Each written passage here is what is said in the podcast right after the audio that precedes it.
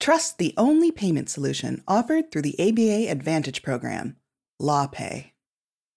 The practice of law changed significantly in the past decade, and perhaps the biggest disruption arrived in March, when the coronavirus pandemic forced most lawyers to leave their offices and work remotely. There's been challenges and fears for the profession, as well as a necessity to quickly change the way something has always been done. That's hard for lawyers. As part of a special series, the ABA Journal's Asked and Answered is asking lawyers about how they've done it and what they think will come next. I'm Stephanie Francis Ward, and my guest today is Peter Huang. He's a law professor at the University of Colorado Boulder, and besides law and economics, his academic research focuses on happiness and mindfulness. Peter, welcome to the show. Thank you, Stephanie. Yes. So, as a law professor, in terms of being mindful and finding happiness, how have you adjusted your teaching methods during the pandemic?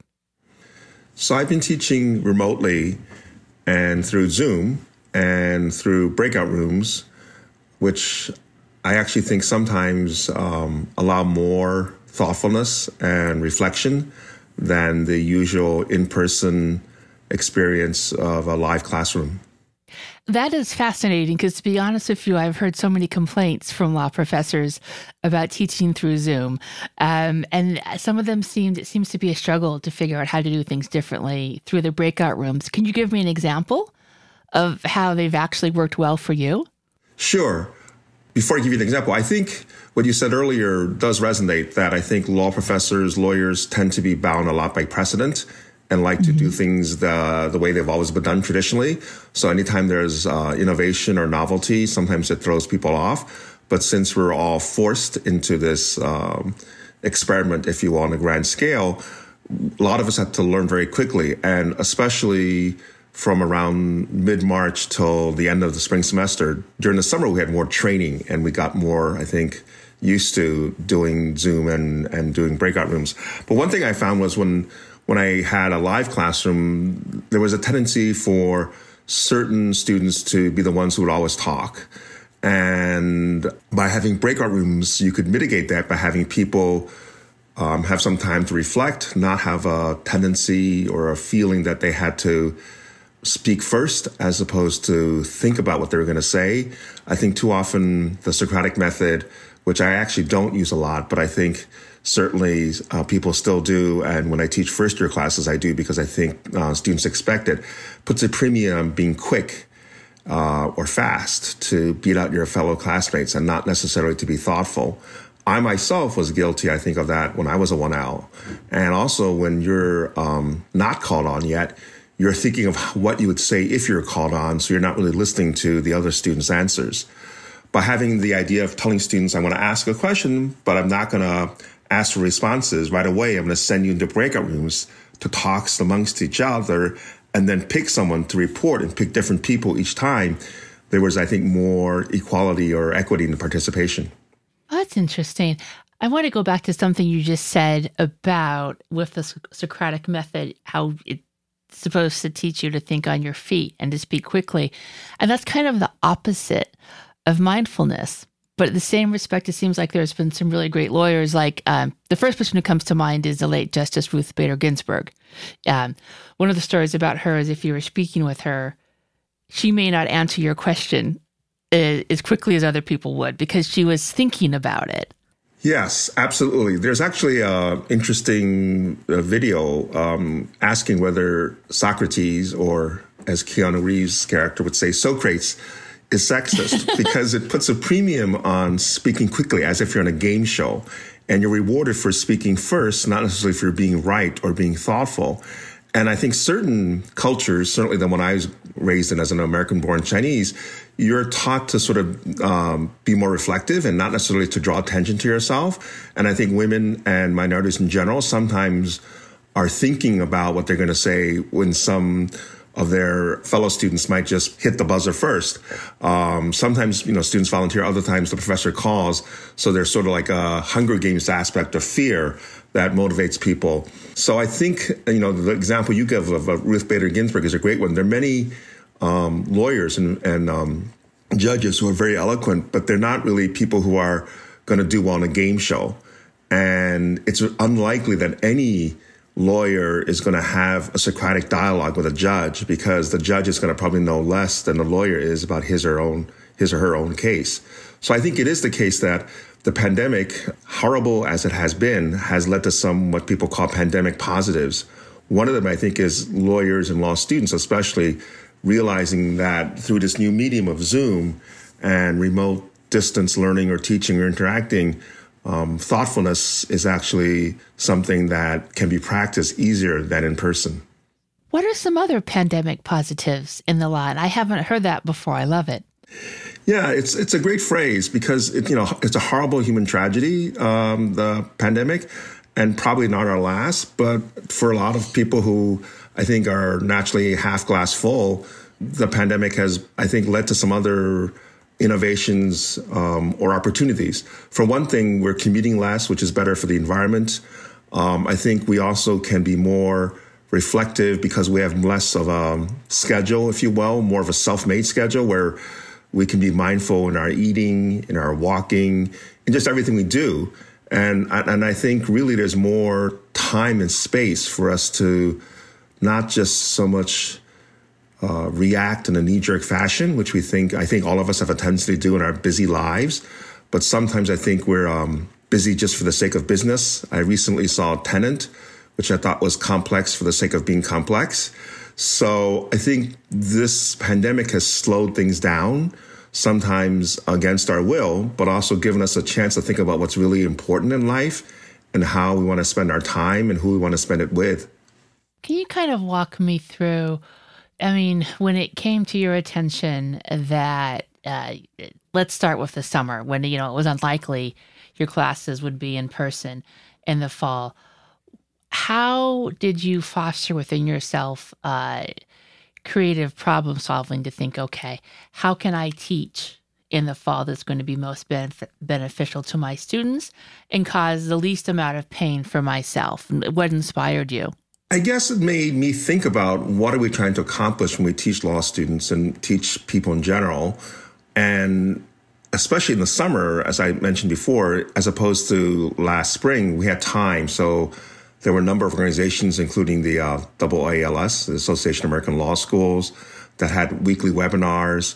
The University of Colorado Law School itself, uh, IT department, and the university's IT department basically was very helping helping um, us learn sort of the uh, technical aspects of teaching remotely, but also the pedagogy or the andragogy, I guess, because we're teaching adults in law school. So the idea is to think more carefully what are our learning objectives that we want to accomplish, and how is it that this remote way of teaching or the hybrid way of teaching would change that? In what ways could we engage students more?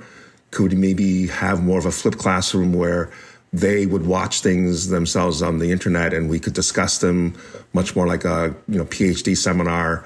Um, how could we think about ways to uh, simulate practice environments or give them assignments where they could work in teams, which is something else I think we don't do enough in law schools compared to medical schools or business schools. So a lot of it is, as you were saying, just being creative and being forced to be creative because of circumstances. In some ways, and maybe this could be a pandemic positive, was it kind of fun because it was different and it was an opportunity to think of how to do things differently creatively and workshop ideas with your colleagues and just, you know, this is a challenge and this is how can we do this in a good way that hasn't been done before? Absolutely. I think it sort of rejuvenated some people who, you know, sometimes teach the same course year to year. Although even if you teach the same course, the subject may, matter may change. You know, when there's a, a new tax laws that go into effect. For myself, I um, had taught torts for a number of years uh, mainly because of the relationship between happiness and damages for tort victims. But I was asked to teach business associations for the first time at Colorado for the second time in my life, and going on listservs and talking to other people who've taught it, and you know, um, emailing them and asking them, "What are you thinking of doing?" Especially after the death of George Floyd and the Black Lives Matter movement, thinking of how can we incorporate some of these issues of structural systemic racism and sexism in our courses was really exciting and challenging. And I think led to many sort of innovations and people sharing ideas and being really, I think, rejuvenated by this whole um, novel opportunity. So, the unrest over the summer related to uh, the death of George Floyd and others who were killed by police. How did you, as someone who focuses on mindfulness, I mean, I feel like that was just on top of everything else, that was a really hard time for our country, especially if you were in a city that was experiencing unrest. Knowing what you do about mindfulness, you know, even though it was the summer, how did you deal with that as a professor and work with your students if there was the opportunity to do so? So there wasn't as much opportunity because, as you know, most law um, students don't go to summer school. Um, yeah. However, you know, some students did reach out, and what I would do is, you know, say to them that, or, or uh, email them more precisely about how the practice of mindfulness helps calm. I think a lot of us felt stress, anxiety, not knowing uh, when or if COVID nineteen would end. Uh, not knowing whether the political unrest and the social unrest was something that was the new normal, and just feeling um, somewhat, I guess, lost at sea, sort of feeling unmoored. And so I would remind them that mindfulness is a practice that helps ground you. It reminds us that we're all human. It reminds us all of us have fears, anxieties, and these are just uh, feelings. They're not us, and we may have thoughts, but as people often say when teaching mindfulness, the thoughts are like clouds in the sky or like cars in the road. You can just watch them pass by. So I think that was helpful. There was also the bar exam, which I think a lot of students are stressed about, and you know whether they could you know not um, have to take a bar exam or whether they were taking one remotely. There were just so many new things coming us coming at us all at once, as you say, that it was some somewhat overwhelming.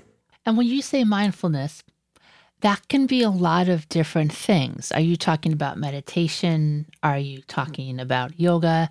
or something else, or maybe neither, or everything, or both? What What are some examples of ways to be mindful besides listening and taking things in? So I love that question. Yeah, I think that's great because I think mindfulness has taken on a lot of meanings, and people sometimes even now talk about McMindfulness. That how make um, mindfulness. Yes. Uh, so, like everything else in our great American society, mindfulness has become commercialized and you know, there's a lot of traditions. I happen to be Chinese, and my mother, um, my mother's mother, my maternal grandmother, was Buddhist. But um, and so she every day practiced mindfulness with uh, what are they called? They're not rosary beads. They're um, I forget the exact name, uh, but they're beads that she would you know keep track of to count or to say something like a mantra. But and, and there are other religious traditions, but also you can have a secular form of mindfulness. And as you say, mindfulness in its simplest definition is just sort of paying attention to life as it unfolds, but also paying attention in a very intentional, compassionate and deliberate way, but also non-judgmental way, which is where I think often law students and lawyers have difficulty because we're taught to judge things. And it's not to say we're not discerning, which I think is different than judging, oh, I like that, I hate that, this is good, this is bad, but just sort of watching things unfold um, this is how life is unfolding. You may not like it, which may be because you've been discriminated against and, and you should do something about it. But as it's happening, just realize this is what it is and notice your thoughts, feelings, and body sensations. And as you say, you can practice mindfulness anywhere, you know, and it's just paying attention. And I think law students are very good at paying attention. Otherwise, they wouldn't have gotten to law school. And meditation, I think, is really practicing mindfulness, trying to focus your mind on the breath or on the world around you. And it doesn't mean emptying your mind of thoughts. You're going to have thoughts come into your mind, but just sort of not identify with the thought, just to let it go. And, and I think there's many different kinds of mindfulness practices. Like one of them is loving kindness mindfulness, where you wish yourself peace and safety, wish your friends and family and loved ones, but also wish someone who's been difficult and then wish all humanity, all carbon based life forms. So I think of it as sort of concentric circles. And I think of it as you know, there you have to meet the student where they come from. So some people, you know, want to understand the historical, spiritual, you know, uh, traditions of mindfulness. Other people just want to learn about mindfulness because they've heard it helps them be less anxious or sleep better or um, less be less depressed. Other people want to learn mindfulness because they think it's going to make them more productive, more efficient. So you have to meet the student wherever he or she's coming from and say, look, mindfulness, as you put it, is many things to many people. It's not one thing. You really can't do mindfulness wrong because if your mind is wandering and you notice it, you've succeeded. And we talked about what happened over the summer, the summer, and there weren't a lot of students on campus. What about in more recent times? How have you dealt with things, both on January 6th, uh, when people were trying to storm the Capitol, and uh, tomorrow? We were recording this on uh, January 19th. And tomorrow is the presidential inauguration, which also has some people on edge. Yeah, so uh, my first class was last Monday, and um, I said to my students, I would be remiss if I just pretended, you know, things were normal and just marched through my syllabus, which I prepared in December. I said, having thought about things, especially going to the annual meeting of the Association of American Law Schools and attending a number of sessions, it's important to mention to people look, we, we are living in times which are kind of difficult for many people, from I would say almost all people. Um, I forget exactly the Chinese saying. I think it's a, may you may you live in interesting times, both a blessing and a curse, mm-hmm. right? So these are certainly interesting times, times when um, many things have happened that no one thought would happen. On the other hand, as I often tell my nieces and nephews, you can't control what happens in the world. All you can control is how you respond to what happens. And so this is really an opportunity to practice being mindful, to not get caught up in sort of um, hate, anger, fear, but to think about the fact that um, we're all, you know, sharing a planet and you know we should be kind and compassionate to ourselves and to others so both in my i'm teaching two classes this semester both in my economic analysis of law, which is more traditionally, you know, about efficiency and other sort of economic concepts. I've put in some stuff about economics of human rights, economics of sexism and racism, but also I've explained to them a lot of cognitive biases that people talk about are forms of mindlessness. And therefore, being mindful helps you reduce these biases. Uh, there's evidence that being mindful helps reduce uh, racism, discriminatory behavior, and ageism. And in my other class, Lawyers and Leadership, uh, one of the giants in um, the field, Deborah Rhode, passed away. And I was saying she passed away when she was 68. And I said, wow, that just, I guess, emphasizes to us how precious life is and how much she accomplished in her life that I thought she was much older. Yeah. I mean, just for, I mean, that's what everyone said. Just for listeners, if you weren't familiar with her, that he mentioned Deborah Rhode, who was the famous Stanford Law School scholar who died, I believe it was two weeks ago at the age of 68. And I, like you, assumed she was much older because she'd accomplished so much in life. Um, I'm curious too. Are you seeing? I can imagine where during the pandemic you were seeing a certain resilience among your students. Is that correct? Yes, definitely. I think um, they were demonstrating a lot of grit and resilience given the fact that many of them had other responsibilities, had children to care for, had parents, older parents to care for, had uh, spotty Wi Fi connections, but we all got through. Yes, I look at the bar passes rates for the October bar and some of the July in person bars, and I think almost across the board, everyone's bar exams pass rates are really up. When that was, you know, not diminishing the concerns that test takers had, but it they sure a lot of them did. I think perhaps a lot better than they thought they could. Yeah, I mean, this came up in a lot of our listservs about, you know, what exactly are we testing people when we mm-hmm. have them take a bar where it's closed book, which would be malpractice to practice law that way. Um, I myself took the California bar. I remember it was a three day adventure and I took the six week uh, mm-hmm. class mm-hmm. before. So I agree with you. But, uh, um, and I do think I think it was Derek Bok, former uh, dean of Harvard Law School and president of Harvard University, who said this: "For those who can afford it, there's way too much law. For those who can't, there's way too little." And he said this many years ago, and it's still true today. So I think one of the things, again, hopefully a pandemic positive, is that we're all more compassionate and rethink legal education and the legal profession to make it more affordable and more accessible to everyone. Mm. Now, let's take a quick break. Your law school bio says that you try to help people be innovative problem solvers. And when we come back, I wanted to ask you of about some examples of innovative problem solvers during the pandemic. We'll be right back. Make 2021 your best year yet by getting started with LawPay. A proven and trusted solution, LawPay offers a simple, secure way to accept client payments from anywhere. Because LawPay understands the unique compliance requirements placed on attorneys, the solution was developed to correctly separate earned and unearned fees and protect IOLTA accounts from third-party debiting. Visit lawpay.com slash ABA to learn more.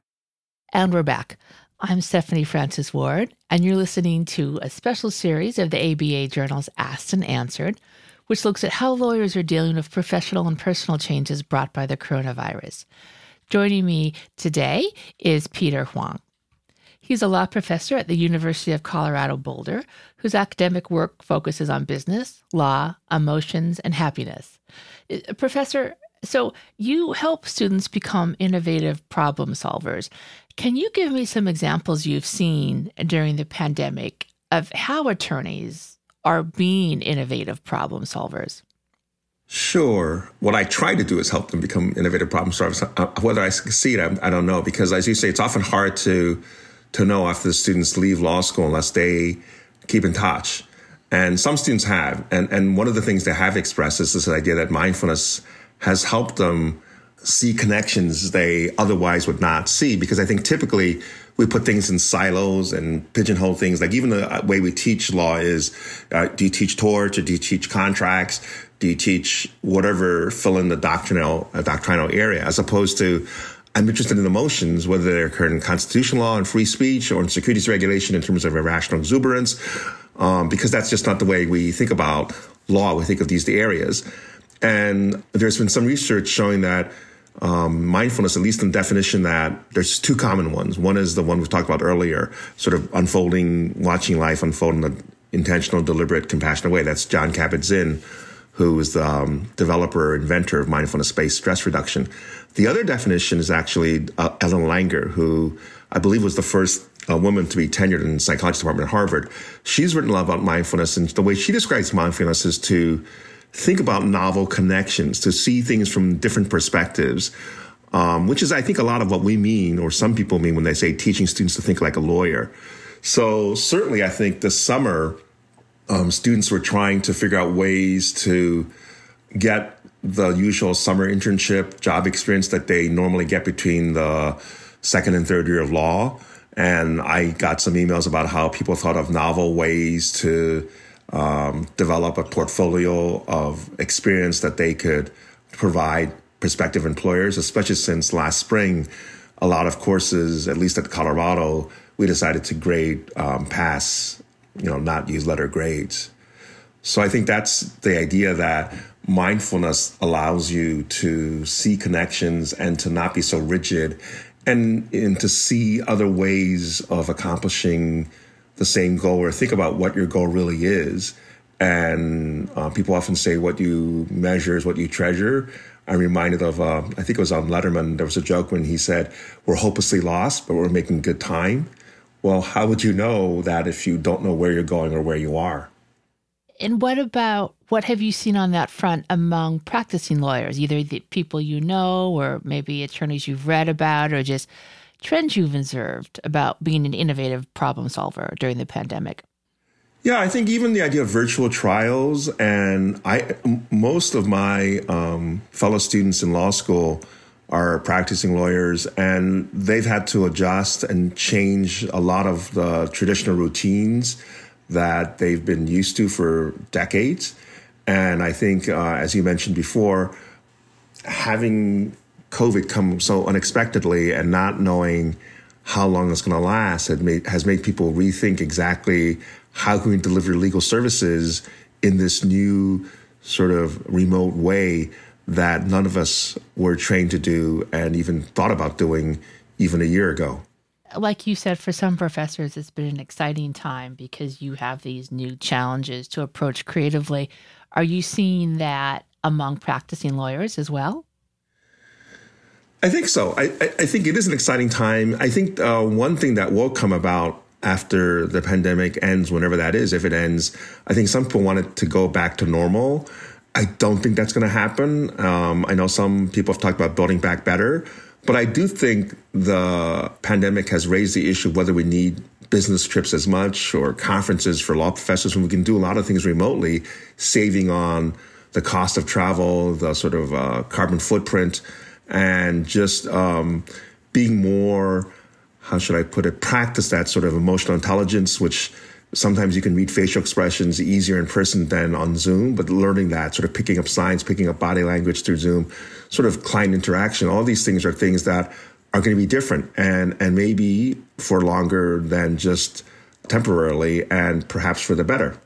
Speaking of Zoom, do you have any advice for being mindful in Zoom meetings? I think during the pandemic, we've all sat through some crazy Zoom meetings that we just needed uh, to decompress afterwards. Absolutely. I think, you know, the, the uh, phrase Zoom fatigue is real. Um, I think as human beings, we're not really meant to interact this way. On the other hand, I do think someone pointed this out, so it's not original to me. At a conference, now you see everyone uh, either by their you know name or by their picture. Whereas in person, people often look at your name tag to see what school you're at and what, what the ranking of the school is to decide whether they want to talk to you. Now it's much more democratized um, to have just faces. And it is the case, I think, as you say, there's some meetings which are tiring or bizarre, but also that raises the question do we want to have so many meetings? Um, because I think Zoom has really highlighted the fact that if you're teaching and going to committee meetings and faculty meetings all on Zoom, maybe we should try to do things as quickly, as shortly, as efficiently as possible, as opposed to having a meeting just for the sake of having a meeting. Do you think, too, on Zoom, assuming that you don't have hundreds of people in the room, you can really sit back and watch people's faces while they're listening? to kind of read where people are at. Where it seems to me it's harder to do that in a staff meeting, and you can kind of keep. Maybe it's a little bit easier to keep a poker face in Zoom than if you're in an actual meeting. Yes, I agree. There's actually been some research by Rachel Croson and co-authors about like people negotiating online versus in person. And as you say, if you had hundreds of students, it's difficult. Even when I had 39 students for business associations, it's hard to see everyone in one big um, i'm going to date my age now brady bunch box or hollywood squares box mm-hmm. uh, but when i ha- like right now i think i have 19 students and 12 students in the seminar so it's much easier to sort of have a relaxed atmosphere atmosphere we all see each other and we see each other close up we see our faces um, as opposed to like at least for me because i'm nearsighted i have to wear glasses and i don't want to you know stare at people but this way when you're on zoom you see everyone's face and if someone sort of makes an expression like they're confused or they're not sure what's going on you can say you know, does anyone, you know, want to ask a question? Is this clear? Because it's easier to pick up on these kinds of um, um, emotional cues than it is, I think, sometimes when people's faces are not in front of you on a large screen. Right. And if you're having a moment, you can just turn off your video and say, Oh, I'm having Wi Fi problems. Yes, yes. I've done that. And some of my colleagues have done that. So, yes. You said that people want things to go back to normal, and you don't think things will go back to normal as we know it. Why do you say that? Because I think, for better or for worse, a lot of legal practice is driven by economics, right? And so, and legal education. So now that people have seen that professors can hold meetings remotely, and I've attended more conferences than I ever had because I didn't have to leave my living room or office, right? I could go to Australia, New Zealand, um, talk to people in Singapore at basically very low costs, except for my time, right? And so that has convinced, I think, college and university administrators that our travel budgets should be less. And people used to combine like a conference in Hawaii with taking their family. Now they should just take their family if we ever go back to air travel. So I think some of those things are going to be driven by economics. The fact that people can remotely work, you know, means they free up their commuting time. I think some of these things are just things that people may have experimented with, but they were forced to, and they saw, you know what, productivity didn't necessarily drop, or people actually did better in the bar. So maybe the old ways of doing things are not necessarily things we have to return to. Hmm, very interesting. What do you miss about life pre pandemic? I, do miss seeing people in person, although I think sometimes that's overrated because I was thinking about this in terms of legal education. Um, people talk about syn- synchronous versus asynchronous, and sort of um, there's this human connection. I believe it was Christina Paxson, the president of Brown, who talked about having a debate in person is very exciting. Uh, which I agree with, but being dead after the debate from COVID is not so exciting. So um, I don't know. The human connection, I, am writing a paper, co authoring a paper with someone who, uh, named Olivia Ash, who's done some research on loneliness. She actually has done the first survey of law student loneliness. So loneliness, I think, is something we've all experienced together, ironically, during COVID. And many people feel loneliness. I think there's a stigma or taboo about talking about loneliness because it seems like if you're lonely, it's your fault. So I think maybe we've learned through COVID that we have more in common. And the things that I miss are sort of things that I th- now think, you know, were they really crucial or uh, as essential as I thought they were. They're certainly important. I think human connection is always important. I think having a client and a lawyer interact in person is important. But sometimes people are more willing to share, as you say, over Zoom with their video off. They might be more willing to disclose something they would feel uncomfortable doing in person. So I, I, I I'm not sure. I mean, I think certain things are different, certainly, and and whether they're good or bad is harder to tell. What are some things you don't miss about life before the pandemic? I don't miss commuting, even though I didn't have a long commute. It was a mm-hmm. 10, 20 minute commute from Broomfield to Boulder. I don't miss sort of a lot of uh, things that are sort of like um, frictions, I guess, or to use the language of law and economics, transaction costs. Um, just, you know, the, the, things that we now do remotely so that um, it doesn't seem as um, costly, even though it's costing in a different way um, you know, time versus money. But I think a lot of people, the optimal commute time, a lot of people don't like commuting, but the optimal commute time is not zero. Some people need that time between work and home to sort of decompress and to sing out loud, you know, to the radio or the CD. So, um, but I think you can do that. You know, you can just go to another room and if you have another room to sort of, you know, decompress and then have time to spend with your partner or family or kids. I mean, I do think we talk a lot about work life balance. And this is something that the pandemic has um, certainly changed. I myself, personally, I think have had more time to think about other things, especially as, uh, as a law professor. And I think as lawyers, we tend to work a lot um, because we enjoy our work, even though lawyers bill and law professors don't. I may be lying awake at night, not being able to sleep, thinking about, you know, how can I make this class more relevant or exciting, or thinking about new topics I can introduce that have been raised by the pandemic or about the social unrest or the political unrest. So I think given the chance, some of us would work all the time, which is not ideal for us or for our partners and, and families. Right. That's everything I have for you today, Professor. Thank you so much for joining us. Well, thank you so much for inviting me, Stephanie. I really enjoyed it. Me too. And listeners, thank you for joining us. If you like what you heard today, please rate us an Apple Podcasts. We'll see you next time for another episode of the ABA Journals Asked and Answered.